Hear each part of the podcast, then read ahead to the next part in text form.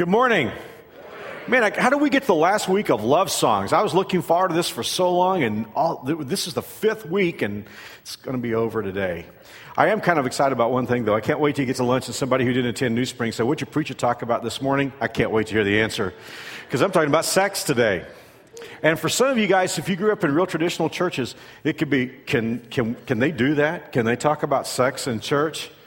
You know what? Not talking about sex in church is like telling Bill Gates he can't talk about Microsoft. Because you know, it was God who invented sex. And the strange thing is, we hear about sex in our culture today from basically everybody but God. And how ridiculous is that? Because it was God who thought it up. It was God who designed it. It was God who built a man and a woman. In fact, I was just reading in Genesis just yesterday where the Bible says that we are created in God's image. God created man in his image, male and female, he created them. So, right at the very beginning, it was God who designed it all up. And he brought the man and the woman together. And I can tell you in 2009, however many years we are after the creation, I can tell you that God still has the answers when it comes to sex. I tell you what, we get bombarded though, don't we? We get bombarded in entertainment. In fact, I, every time I'm going through the checkout lane at the grocery store with Mary Alice, you can't avoid the magazines. If it's a woman's magazine, in many cases, they'll be talking about sex tips. There'll be, there'll, be like five sex tips or send, uh, 10 sex things or whatever. And, and, and, then if you find the men's magazines, it's, it's pretty much the same thing. Our culture is just really saturated. And a, a lot of what we get about sex is ways of improving our sex life, or at least its attempts at ways of improving our sex life. Because even as sexual as we are in the 21st century, many people are very unhappy with their sex lives. In fact, there was a word, there was an expression that pretty well came out of the sexual revolution of the 60s and 70s, an expression that says sexually incompatible. Because there are some people who get together and they may get married and be together for a while, and then it'll come out later on that, well, someone will say, we were just sexually incompatible. That's a euphemism for saying, he didn't make me happy, she didn't make me happy, and I'm looking for a new sex partner. So, with all that in mind, let's talk honestly about it today because many people are, and it could be that you came here today and you would, if, if we were to have a moment where you could speak to me in an unguarded way, you would say, Mark, to be honest with you, something is not right in my life sexually, and I would like for it to be better. And of course, you guys know I'm old school, but I really believe that this is God's message for all of us that His plan is for us to find our soulmate our lifelong partner, our husband, our wife, and that we are to be sexually true to that person as, as long as life is for, for both of us. And I know that that immediately sounds boring to a lot of people, but I, I just honestly believe that that's where great sex happens. And so, with that in mind today, I want to talk to husbands and wives. I want to talk to people who may be married. You could say, Mark, I'm single here today. I honestly believe, as I've said all five weeks during this series, if you're single and you believe that somewhere down the line God might have a man or a woman for you, if you're single, you have the opportunity to get on the ground floor of all this. And even if you say, Mark, I'm single, and I don't know that I'll ever be married again, and I don't know that this is ever going to be salient to my situation. Let me just tell you something. Chances are, in our culture, as open as we are about sex, at some point, some friend of yours is going to come talk to you about a sexual situation in his or her life, and you may have the opportunity to save their marriage. You may have the opportunity to help direct them in a way that would be healthy and thriving in their life. So, for all of us here today, no matter where this finds you, I'm, I'm convinced that it's going to have a meaning for you, but especially if you're married today, because I want to give you 10 sex tips for forever lovers. I don't know if that's a good magazine title or not, but that's where we're going this morning. It's another workshop sermon, so if you're taking notes, we're going to fly through these pretty quickly. You can imagine I've got about 25 minutes here we're, to have 10, 10 topics. We're going to be on each one of these for just a short period of time. So let's just jump right in. Here is, here is number one. And you, you would say, Mark, I would expect a minister to say this, but this is so important. And if you miss this one, probably the rest of them won't be all that important to you.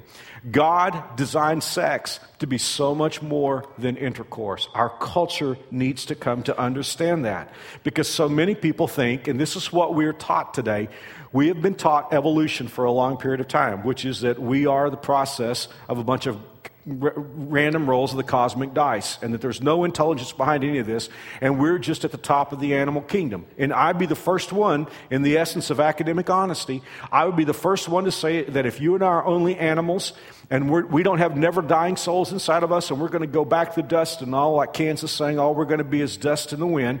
I'd be the first to say, if that's the case, then sex is just an animal physical activity. But that's not the case. We are created in the image of Almighty God. God made sex to be so much more than intercourse. This is why so many people are sexually unfulfilled, is they've never really gotten this. I'm going to read an old translation. I'm going to read out of the New King James, but in Genesis chapter 4, verse 1, the Bible talks to us about sex for the first time. It says, Adam knew Eve, his wife, and she conceived. Now, knew there is a euphemism for sex. It means that they got together physically. But the, it is, the word new there is the correct translation because that is what the Hebrew word means. In fact, for those of you who are Seinfeld fans, the Hebrew word for know there or new is yada, Y A D A. Turns out God did not yada yada over the best part. Yada is the best part there. Indeed, this was this was a deeper relationship than just sex. In other words, Adam knew Eve, his wife, in the deepest kind of way, and she knew him in the deepest kind of way. Our culture today presents the message that if you have a lot of sex partners, you're going to be sexually fulfilled. If you hit the bars, and you meet people and you sleep with them and you get a new partner every week, wow, that is sexual fulfillment. I want to tell you that is a million miles, as some of you know, that is a million miles away from sexual fulfillment because the problem is when you have sex with someone, it is a fraud because you don't really know that person. That person is not the most important person in your life. So I think that's what we need to understand from the very beginning. God designed sex to be more than just a physical activity. He designed sex so that two people are not just joining their bodies together, but they're joining their soul and spirit together as soulmates, as lifelong partners. Number two, here's a great piece of advice never try to improve your sex life, instead, develop intimacy. People today are always trying to do things to, you know, to, to jazz up their sex life. And some of them will like try this technique or try this or, or try this contraption or whatever. But friends, let me just tell you something. Great sex is the byproduct of intimacy. Great sex is the byproduct of intimacy. So here's the deal. If you're going to have great sex in your marriage, what do you have to do? You have to find a way to develop intimacy. Guys, it starts with you. You say, Mark, I think it starts with finding a babe who's really hot. No, it starts with you. It starts with you. Let me explain how. A woman cannot give herself without inhibition to a man unless she feels security with that man. God has just tuned, and I know that, you know, not all women are the same, not all men are the same, and I am painting with a broad brush, but I, our, our, culture has sold us a bill of goods. Our, our, certainly, men and women are equal. That's a fact. And, and I know that for a long time, we didn't get that as a, as a culture, and I'm so glad that we have gotten to the place where we understand that clearly. But in the quest to present the idea that men and women are equal, some people went too far in the culture and began to present the idea that men and women are the same, and that is not right. The Creator, just like with musical instruments, He tuned us to different keys. And a woman has a need to feel secure at the top of her list. And I think a lot of guys don't get this. So, how does a woman feel secure? By when a man does what we talked about in week one, which is honoring or valuing his wife. Here's where great sex happens. When a man will show his wife that she is valued to the extent that she feels secure with him, truly secure, she can give herself to him without reserve and without inhibition. And therein lies intimacy, and out of intimacy comes great sex. So here's the deal. If you want to improve your sex life, guys, it starts with you. Begin to show your wife how valuable she truly is in your sight. This has been corroborated for me with some of the questions that I've answered in the first two services this weekend. Because I, have gotten questions in which a woman is asked, how can I give myself to my husband if I don't feel valued by him, if I don't feel secure with him? So it begins with this. First Peter chapter 3, verse 7 in the message. I love this verse as a husband. It says, Be good husbands to your wives, honor them, delight in them. Great advice. This is where great sex starts. When a man values his wife, when he delights in her.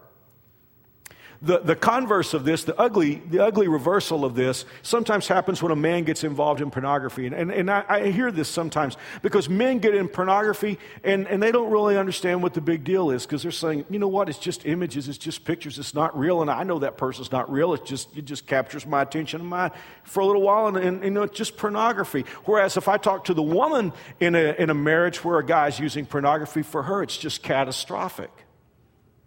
But here's the thing when a man gets into pornography, uh, his wife says, My husband doesn't take delight in me. He takes delight in someone on the internet. He takes delight in someone, you know, on a video somewhere.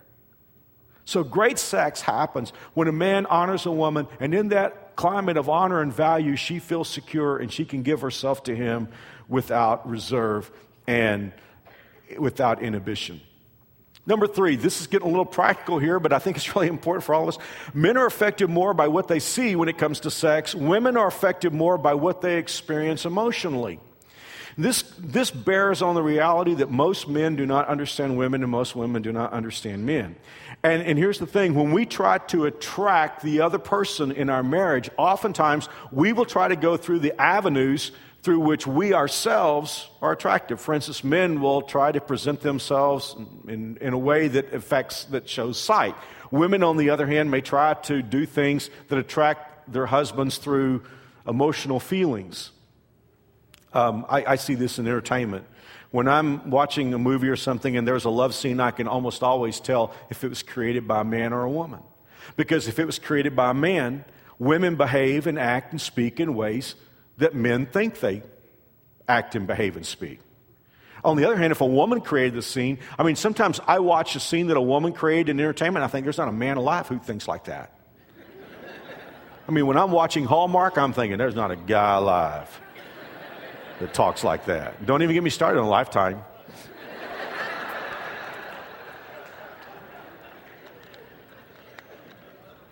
See what I'm saying? And, and, so here's the thing. A lot of times, you know, women say, well, Mark, I, I, was really trying to let my husband know that, you know, I wanted to be with him and I had candles and music and stuff. And that's great. Guys will like that. They'll say, that's real, real nice. But they're attracted by sight. And conversely, guys, it probably won't do you any good to get new underwear. It's just probably not going to get, get things going. I think I told you this in Pillow Talk last year. You know what it's like, ladies, when you get out of the shower and your husband is just all eyes and yet, when he gets out of the shower, all you're thinking about, he's just dripping water on the floor, right? Number four, this is big. This is really, really big. And, and, and let me just tell you, I, I got a question in the first week. And, and, and it came in, I think, I can't remember which one of the three services it came in, but I got a question and, and we all kind of chuckled at it. But the more I've thought about this question, it's kind of eaten on me like battery acid. Here was the question A guy asked me, Mark, what do I do if I'm not attracted to my wife anymore? Now, guys, let me just tell you, ladies, let me tell you, we live in a culture today in which the culture itself is largely geared toward getting us to be dissatisfied with our personal appearance and the person that we're married to. I mean, it's, a lot of it's just Madison Avenue trying to sell us products that make us feel insecure about our appearance. But here's the thing in our culture today, in entertainment, with the way men and women are presented, if you want to, you can become unhappy with your wife. You can become unhappy with your husband because you can begin to compare them unfavorably with the people that you see in entertainment. You can begin to compare them unfavorably with people that you see at work. I think this is the reason why oftentimes workplace relationships develop because when we're at work, we see people dressed at their best. We see them when they're presenting themselves in their best possible way. But at home, we see each other, well, let's just say, I'm not going to say we see each other at our worst. Well, let's just say we see each other at our least formal, right? So here's the thing. Here's what I've discovered, not only in my own relationship, my own marriage, but also in counseling for all these years of pastoring. I've, I've determined that great marriages, great marriages that have great sex are marriages when, where a man or a woman has determined ahead of time to see their husband, to see their wife in the best possible light with their best attributes. Um, when you make a judgment about someone, your feelings follow. Now, I don't ever get into politics, it's just not my gig. But I want to, use, I want to give you an illustration out of politics in a different scenario that shows you how this principle works. If I say the name Barack Obama to you, chances are it'll evoke some sort of reaction in you. Because somewhere down along the line, chances are you've decided you either like him or you don't like him. Now, if you like him, everything he does, you pretty well look at it through the filter of the fact that you've decided that you like him. If you don't like him, you pretty well look at everything he says or does through the filter of that decision that you've made that you don't like him. That's politics. not even going there. It's not my point today. But I'm just saying this. When it comes to your mate, when it comes to your husband or wife, you need to look at them through the best possible lens. I love 1 Corinthians 13. It is the chapter in the Bible that is about love, and it defines love for us. One of my favorite lines from 1 Corinthians 13 says, Love always looks for the best. Guys, hear me well. You're going to see your wife when she's her least attractive. You're going to see your husband when he's least attractive. If you at some moment decide, I would be better off with somebody else, it's a foregone conclusion. If you begin to see someone else as the image of your dreams, then you can find all kinds of faults and flaws with your wife. But thankfully, the, it works the other way too. If you decide, as I have decided, that my, you decide your wife is the most beautiful woman in the world, and you're convinced that she is, and you're focused on all her positive attributes, it is an amazing thing how her attraction for you will be off the charts because in your mind, and, in, and, and, and, you believe it with all your heart. She is the most beautiful woman in the world. He is the most handsome guy in the world. it, it is a choice. Feelings follow. And by the way, could I just say to you, for all of you who are young and think you're going to be forever hot,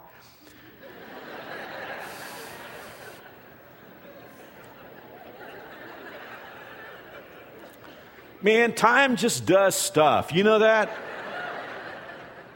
There are forces like gravity that will do their number on you. And it's a choice, man. I mean, you see, here's the deal value is in the eye of the beholder. And I'm a guy, I love these car auction shows on television, like Barrett Jackson. Any of you guys like watch that? I love that kind of stuff. Because here's the deal, you know, they'll show these cars, and and and you know, I'll just salivate and I think I want this one, I want that one, I want all you know all these cars. But, but one of the most amazing things to me, for those of you who don't like to watch car auctions or whatever, what, what amazes me is that sometimes people will get involved in a restoration project. Someone will get involved in this restoration, like restoring this you know 50 year old car. And they'll spend $200,000 restoring a car that will only go for $50,000. You know why they do that? And they knew it, and they, they do it a lot of times knowing that's going to happen. They do it because at some point they set their affection on that car. They decided that car was worth so much to them personally that they would even take a loss to be involved with it. Guys, let me just tell you, that is where great sex happens. It happens when a man says, you know what, not everybody else may see in that gal what I see in her, but to me, she's the most beautiful, she is the hottest woman in the world. And everybody else can see my husband and think that he's overweight and 45, but to me, he is the hottest thing around. That is a choice. That is a choice. Feelings follow. Feelings follow. Number five, keep dating. Gary Smalley says this, and I think he's right on. He said that the problem with people when they get married after when they date is that there's this big transition that happens. He says during dating, dating is about curiosity and fascination. Curiosity says, I want to know more about you. That's why when you go on a date, you know, you go to a restaurant, you look across the table and the guy's just looking at you and he's only eyes for you, you know, he's looking deep into your eyes and he's like, tell me about you. I mean, tell me about what it was like when you went to high school. Tell me about your family. You know, that's dating, isn't it? Curiosity. Tell me about you. And fascination. You know what? You just amaze me. Like Lance's song, Baby, I'm amazed by you. That's dating, isn't it? Curiosity and fascination. Marriage, on the other hand, according to Gary, is that marriage is about duty and responsibility. Who's going to pay the bills? Oh, we've got, we've got the mortgage, and we've got the kids. And many people, when they get married today, they have blended families just right. And so it goes from curiosity and fascination to duty and responsibility. I honestly believe that's the reason why a lot of people live together without getting married today. It's because they just want to put off that. They've seen it happen with other relationships. They don't want to go from the curiosity and fascination to duty and responsibility. Here's the good news you don't have to. You can keep dating. I mean, here's the deal. I've been married for a lot of years. Mary Alice and I dated for five years before we got married. We met my junior year in high school. We got married my senior year in college. So we dated for a long time. We knew each other very well. But I got to tell you something. I didn't know her. You know that? I thought I did. And it's the cool thing about being, as, being married as long as we've been married is I continue to learn new things about Mary Alice. And she continues to fascinate me. She is the most fascinating human being on the planet to me. I'm just amazed by what she can do. I'm amazed by what she thinks. I'm amazed by her creativity. And one of the things that has worked so well for us is we just keep dating. You know, I, I always say uh, my, my goal in life is I want to grow up before I die. I mean, in my mind, I'm still a teenager. That's just how I live my life, you know? And she is too. And we have, in fact, we, we were on a date this week and we were talking about just how that, just little stuff, stuff that probably wouldn't be attractive to anybody else, we enjoy doing together because the curiosity and the fascination is still cooking. And for those of you that your marriage has gotten a little bit boring, I want to encourage you go back to dating because you haven't learned everything about her yet. She's got depth, she's got feelings, she's got emotions, she's got thoughts, she's got creativity that you haven't seen yet. Maybe you just put blinders on. Man, there's stuff about him. You say, Mark, I've learned everything about him and it's all boring. No, no, no. There's more to him than you've seen before. So keep dating. I got to hustle. Number six, guys, this one is for you. Sex is an all day thing for a woman, for a woman, so men need to be all day lovers uh, one of my favorite writers. I know this is corny, but he said when it comes to sex, women are like crock pots, men are like microwave ovens. Maybe there's truth to that. when it comes to sex, a guy can go from zero to 60, you know, like a Porsche. But for a woman, God has just made a woman with more complex emotions. And, and really, and, and guys, you, you, you, probably won't understand this, but for a woman, is she needs an all day lover. She needs a guy who expresses love to her in the morning in non sexual ways. We, have covered Song of Solomon pretty heavily during this series, and, and some of the things we've learned from Song of Solomon bear on this. Do you remember? I think it was in week one, maybe it was week two, where the woman said to the man, I need you to protect me from the little foxes. She said, It's the little foxes that spoil the orchard. And guys, if you want to do something sexual in, in a way that'll be a, make, make your wife sexually attracted to you, one of the greatest things you can do is just if she's got little annoyances in her life, if you can help mitigate those annoyances, if you can just get involved and shield her from just some of the little stuff that nag at her day, you'd be surprised how big that is to her. Remember, that's what the woman said. Help me with the little foxes, the stuff that's just driving me nuts. And then she said, Your words are like kisses. Okay, got to run. Just keep that in mind. We're going to come back to a similar point in just a moment, so I'll develop it then. Number seven, this is one that's just born out of years of counseling frustration. Because when it comes to sexual issues, I've discovered that there's a strange thing that happens in most marriages. Maybe your marriage is an exception to the rule. I hope it is. But one of the things that always amazes me is that husbands and wives don't talk about sex unless they're unhappy. I've never understood that. It just seems to me if you're going to talk sex with somebody, you should talk about sex with the person who is your sex partner, your wife, your husband. Man, guys will talk about sex with their hunting buddies, guys will talk about sex to a perfect stranger. Women will talk about it with their friends, with their mother. That's creepy.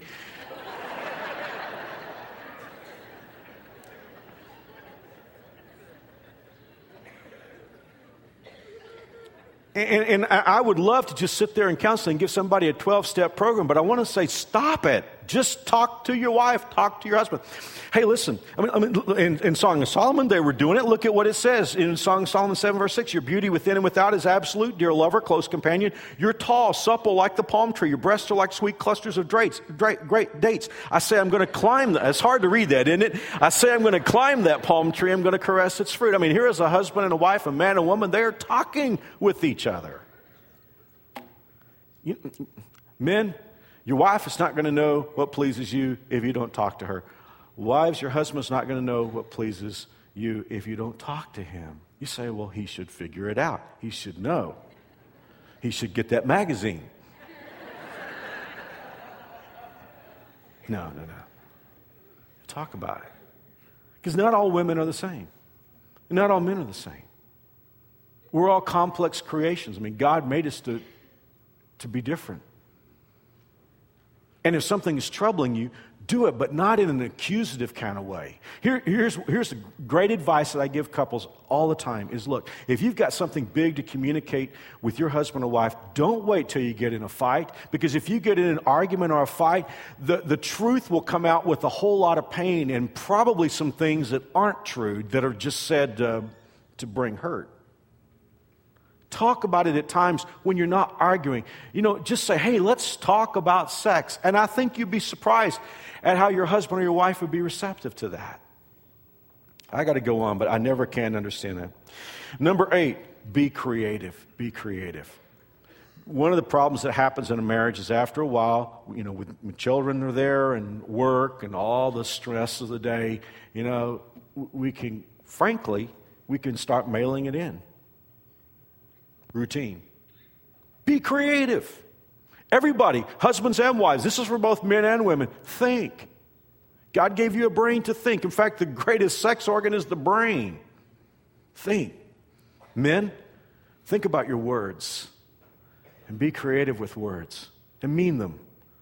Touch. Be creative about ways of expressing value. Be creative way, about ways of pampering your wife. And it has to be real. It can't be like, okay, I do this for you, now I have these expectations. It's not like that. It's just a guy being creative about ways of, being, of his wife being attracted to him. Ladies, if a guy is attracted by sight, what would that mean? Be creative. And guys love to be pursued. Numbers 9 and 10 are pretty serious and a little bit more on this. Well, I guess maybe the best way of saying this is I'm a little cautious before I give you these because I know they could be really sensitive, and I, I don't want to see anyone get harmed or hurt. So I'm going to try to, to be as specific as I can and at the same time get the message across. One of the issues that a lot of people have is because of someone or something in the past, it's affected their their sex life today. We could be talking about just some partner in the past that was unfaithful. We could be talking about something as serious as abuse. Maybe when someone had the sex talk with you, they were just terrified of you getting pregnant or getting in trouble, that they made sex sound so scary and repulsive that now you have a hard time with it because you still have that coloring that came from the way. I mean, frankly, some of you could have got a real whack view of sex in church. But now it affects your relationship today. So, what happens if you, you would have to say, Well, Mark, something has happened, or someone in my past has given me a really messed up view of sex, and it's affecting my relationship today? What do I do about it? Well, number one, bring it to the surface bring it to the surface. Here's what you can't do. And I've seen this happen so many times because there, there are people that are wounded in this area of their lives and they can never really fully give themselves to someone else. And so they will seek a relationship. But the, what, what, they will try to do is they'll try to manage the other person's expectations. In other words, what they're trying to do is to continue with a, a messed up view of sex and want to be in a relationship, but they've got to get their husband or their wife to the place where this person will say, okay, I will expect this and expect no more. They will try to manage it. Well, there is a place for sympathy, and especially if you've been abused. And there is a place for understanding, but there's not a place for accepting the status quo. Help is available. They're, they're therapists, Christian therapists, Christian counselors, Christian psychologists, Christian psychiatrists. This is what they do. And there is help. There, there, there, is, there is you know, treatment. There is help that's available. I want to plead with you do that because remember this it's not like your partner has other options. If he or she has committed their lives to you, you are their only option. And it's not reasonable that someone in the past or something from the past should overshadow and control your sexual relationship today. Number 10. I want to end where I started. Sex is first spiritual before it's physical. When God made you, he didn't, he didn't make you just a human body. He made you a trichotomy. You are three parted body, soul, and spirit. Sex involves all three parts. Frankly speaking, the soul is the mind. The spirit is that part of us that has an apparatus for communication with God. So you are all three things. You are physical, you are soulish, mental, and you are also a spiritual person. In sex, in sex as God intended it, a man and a woman come together physically, they come together mentally, and they come together spiritually. What messes up sex with so many men and women is their expectations of that other person to supply them with only what God can give. There are so many men who are looking for that woman who will make them happy. There are so many women, and I hear this articulated sometimes Mark, I'm looking for that guy who can make me happy. Could, could I tell you, if you're thinking that there is another human being who can make you happy, you're putting somebody in a very unfair place. Because there is only one person who can meet your deepest needs. There is only one person who can give you value and worth no matter what, and that's God. Do you know what? When you open up the door to make God first in your life and you invite Him in, and He comes in to live in your life, and you're drawing your satisfaction from God, and you're drawing your self image from God, and you're drawing your purpose from God, that's when you're free to love another flawed human being. But if that other human being has got to be your God, he will fail you and you won't want to go to bed with him. If that other human being is a woman, she will fail you and there will be a time when you will say, I really don't know if I can spend the rest of my life with this person. I was reading a Christian author this week and his words kind of got me for a moment till I realized what he was saying. He said, Most of us just need to fire our spouse. He said, We need to release them from the role of being God. He said we need to release them from being responsible. Listen to what he said release them from being responsible for our moods, our attitudes, our words, and our actions. And when you get to that place where you look across the breakfast table at your husband or your wife and saying, I'm not demanding that you make me happy. I'm not holding you accountable for my moods, emotions, words, and actions. Then you are free spiritually to love that man, to love that woman is your life partner. Let's pray. Father, thank you for what we've experienced today and what we've learned. I pray that your Holy Spirit would just make these things very real to us, especially those of us, Father, who are married.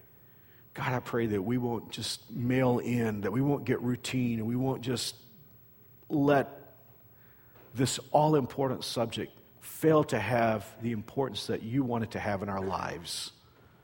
Help us to see it your way. Father, I pray for those who have maybe here today and, and, and they've gone from partner to partner to partner and they've never really gotten any satisfaction, true satisfaction. I pray, God, that you will help them to understand it. If they will, if they will follow your path, they will enjoy life the way you want them to. Now, God, please help us tailor make this message for each one of us as only you can do. In Jesus' name, amen. Would you pray with me for one more moment? I've thrown a curve at you at the end of this message. I basically said that sex can never be what God wants it to be until God is in your life. How does God come into your life? Is it by becoming a part of a religion? No. Is it by learning the rules of a church? No. Do you know that God will come into your life if you invite Him in? And, and it kind of goes like this the, the relationship that God wants to have with you, He wants to have a forever relationship. And the only way He can have that is you and I have to have our sins dealt with. All of us have done things that are wrong. And when you and I do things that are wrong, as all of us have, there's only two ways of paying for it. Either we'll pay for it ourselves in a place that God calls hell, that He didn't make for people in the first place, our sins will be paid for by somebody else paying for them.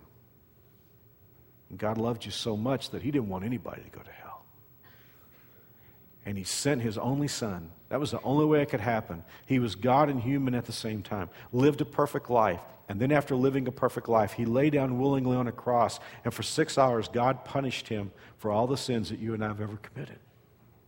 So that when he died, the way God looked at it, all your sins, all my sins have been paid for. It's as if God wrote the human race a check paying for our sins. But a check must be endorsed. In other words, we must receive Jesus. God is a gentleman, He won't force Himself on anyone. And if you've never invited God into your life through Jesus Christ, I want to give you a chance to do that. That's why I pray this prayer every weekend. I'm going to pray this prayer slowly, and if you want to pray it with me, you can. You can pray it in your heart or you can pray it out loud, just however you want to. But here, here's the prayer that invites God into your life. And these aren't magic words. You can use your own words if you wish. But pray with me.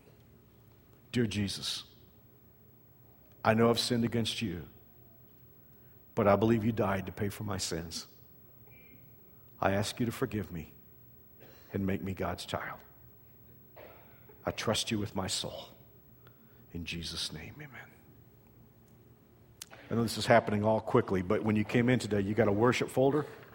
Part of it's detachable. On the part that's detachable is a picture of a little vinyl packet. I've created it for those of you who just prayed to receive Christ. It's got some DVDs and great information to know what, help you know what you just did and the next steps to take. It's my gift to you. It won't cost you anything. If you just pray with me to receive Christ, would you t- detach this card, put your name and address on there? We're going to receive an offering in a moment. You can just check the box that says you prayed to receive Christ. If you've got your name and address on there, you can drop the card in the bag. I'll mail it to you this week. I know we're crowded, but if you got a few extra minutes, if you can stop right behind where those cameras are in the foyer at a place called Guest Services or New Spring Store, you can just bring this card to them and say, I prayed with Mark. You don't have to say anything else. They won't stalk you or ask you any question or anything. Just say, I pray with Mark. They'll give you the packet and you can take it with you today. Guys, we're going to get ready for the offering. By the way, when you, I'm talking to new springers now. If you're not a new springer, please don't feel any pressure. But when you get ready for the offering today, please don't forget missions. This is a really key time of the year for us when it comes to missions because Judgment House is coming up. Thousands will come in our doors to be part of this. And so when you give to missions, it goes partially to take care of Judgment House. So please remember that when you get your offering ready.